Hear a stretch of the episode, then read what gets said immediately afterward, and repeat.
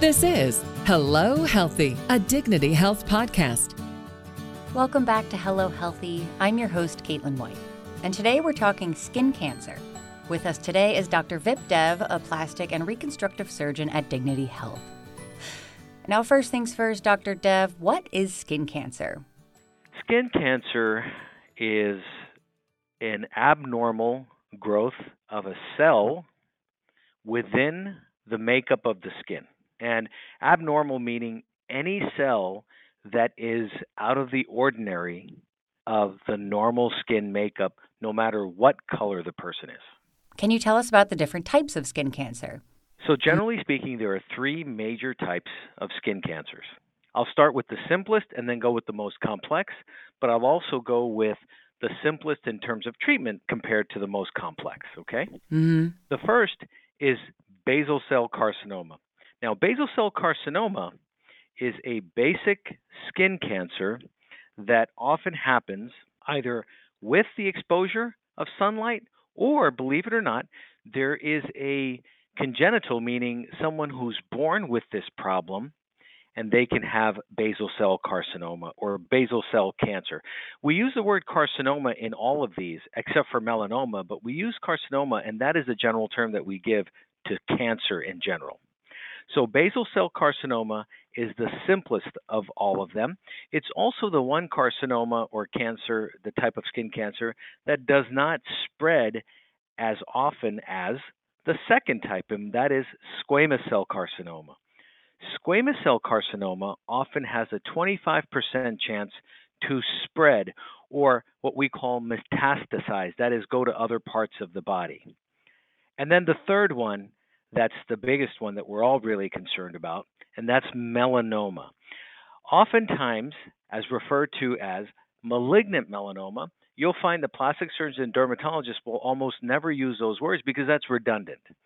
Melanoma, by definition, is malignant. So we will never say malignant melanoma, melanoma. And that's how we describe it. Now, when we talk about basal cell carcinoma, the simplest type, there are often 12 different types of basal cell carcinomas. I don't think that's really as important for patients to understand, but it's very important for the diagnosis of the right type of basal cell carcinoma because the treatments for it are different. Squamous cell carcinoma, there's several different types of squamous cell carcinoma, and again, the treatment for that is different depending on the pathology.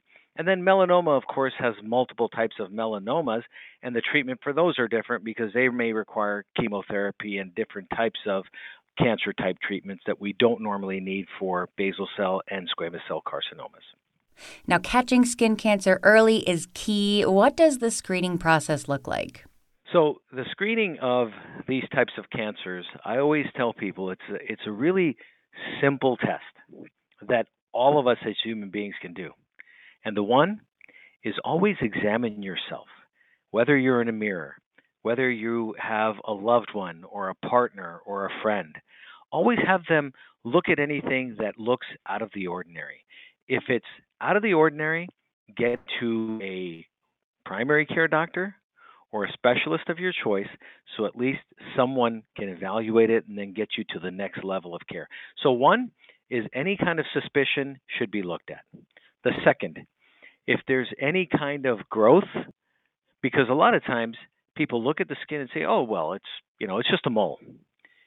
If you think it's a mole, you should make sure you get it looked at, no matter what age. And I think it's very important, Caitlin, that we mentioned that the age is important. There are children that can have any of these types of skin cancers. It's very rare, but it happens. Up to the adults, the elderly. Believe it or not, it happens in people that have not been exposed to the sun as well. The other is color of the skin. We oftentimes say, oh, well, they're really light skinned and they're more prone to have it. No, no, no. I tell people, doesn't matter. You always have to look at it and make sure that it doesn't matter the color of your skin. If you have a suspicious colored area of the skin that you didn't notice before, get it looked at. The final part I want everyone to know is look at the areas that are covered. So, normally, our faces are not covered every day. In, in most cultures, I should say, right? In most cultures, our faces are not covered. Uh, but neither are our hands. Right? So these are the two areas on our on our bodies that are almost never covered on a daily basis. Our hands and our face. But in other cultures where they wear um, you know either shorts or uh, kind of wraparound clothes where the feet are exposed and the hands are exposed all the time. That's important. The other is there are also cultures that wear hats all the time, and then there are other cultures where no hats are worn. And therefore, what am I getting at? I'm saying is let's make sure that we have it's a very intimate time, but behind closed doors, in privacy. Have someone do a once over. If you're not comfortable going to the doctor right away, have them do a once over without clothes on, especially on the back, on the front, in areas that you don't normally look at. And another part that's important is have your hairdresser or your barber, if they notice something on your head, have them bring it to your attention because that's often missed as well. So, if skin cancer is found, what happens after that? How is treatment performed? So let's go through the steps of this. So let's just say it's a basal cell carcinoma, basal cell cancer, or a uh, squamous cell cancer. We won't know that, right? Most people don't know the difference between any of these. So the first thing I would say is if you're young, bring it to the attention of someone who you trust, number one. If there's no one immediately available, then bring it to your family physician the attention to the family physician is key. Now, nowadays we have nurse practitioners and PAs, and people feel comfortable with their nurse practitioners. So I would urge you to bring it to their attention. A lot of women really consider their OB-GYN as their primary care. Bring it to their attention. Okay? So what will happen, the process will be you'll bring it to the attention of what we call a para-health professional or your primary care doctor or your OB-GYN. And then what'll happen is they'll either do one of one of two things. They will do a biopsy themselves, and a biopsy is really quick. They they inject a little lidocaine into the skin, and they do a quick biopsy, and then you get the results somewhere between three to seven days. The second option is they might say, you know what, I'm comfortable that I've seen you before, you're my regular patient, and I think we can follow this. Come back in one month or three months. And then the final option could be why don't we get you to a dermatologist or a plastic surgeon for further evaluation? At that time, the dermatologist or plastic surgeon say, you know what, I'm comfortable, I've seen this before, this is truly a mole. We're going to watch this, and you're going to come back and see me in three months. The alternative may be they might do what we call a punch biopsy, and that punch biopsy is done with a little lidocaine, a numbing medicine, and then they remove that little specimen and send it off to pathologist, and that result comes back. And if it comes back as uh, negative, which means benign, then they'll tell you, okay, we'll follow you up in a year, go see your primary care doctor. If it comes back as basal cell cancer, then here are going to be the treatments, and we'll take each one separately after the pathology comes back. But the basal cell cancer treatment, squamous cell cancer treatment, and melanoma treatments are all three different types of treatment, and we can go to that in the next step here.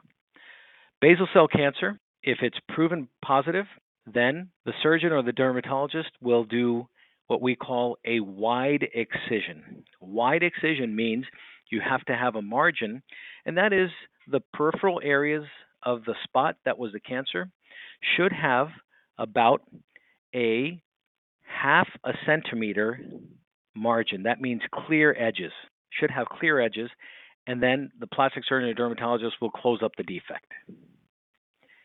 If it is a type of basal cancer that we call morpheiform, which is the most aggressive type of basal cancer that we know.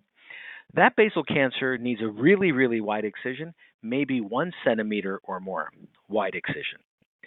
Sometimes those kinds of basal cell cancers need aggressive therapy like chemotherapy or radiation therapy, but those are rare.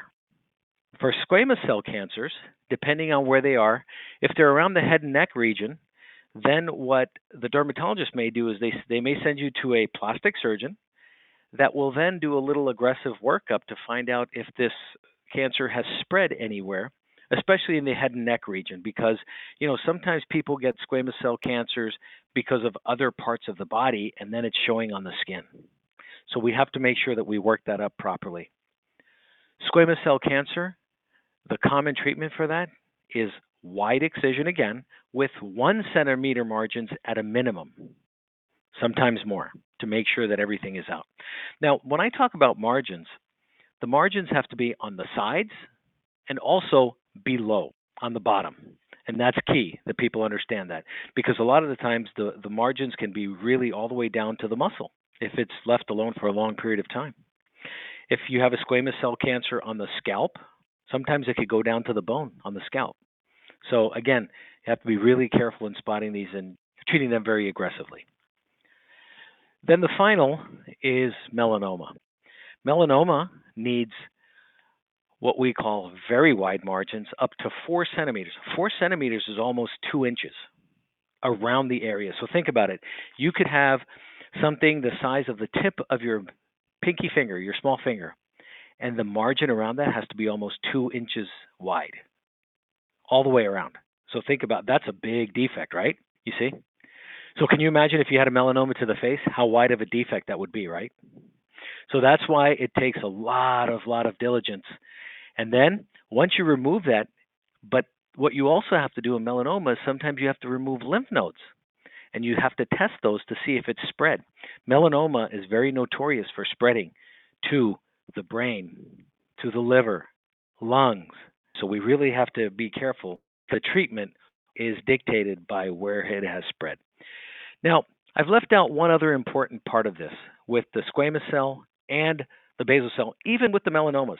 There are some topical treatments now available that we can use, and these are topical skin creams that your surgeon or your dermatologist may get you started on if you are prone to having these. And they are precancerous types of growth on your skin. If a doctor finds those, they may ask you to use these creams. And if you use them regularly, you can get rid of this cancer before it gets to something really bad. Well, the best defense against skin cancer is avoiding it completely. So, what are some of your favorite tips for prevention? Yeah, this is a great topic because it's simple. One is prevention, prevention and common sense. And people are like, Dr. Dev, what do you mean by prevention and common sense? They said, look, when you go out and it's really, really hot, what do you want? You want shade. That's what your body wants. Mm-hmm. So I always tell people, your skin needs shade, whether it comes in the form of a hat, a long sleeve shirt, a nice a dry pair of gloves, meaning these white gloves that you see a lot of people driving cars and they're wearing gloves. You know, I tell people it's not because they're driving Miss Daisy, it's because mm-hmm. they're being careful of knowing that when their hands are on the steering wheel, they're getting hit by sunlight. Wow. And those brown spots that you see on a lot of the light skinned folks is caused by that. And so cover up. Number one, cover up is simple. Number two, sun block. And now remember, I'm saying sunblock, not sunscreen. Sunblock. You want to block the sun with the highest SPF, and that is 100, 110 or more. The next is keep yourself in certain activities that limit your exposure. See, people want to be outside and run outside and do all these things, but you know, there's a lot of things that they can do indoors during times of heat that they cannot do.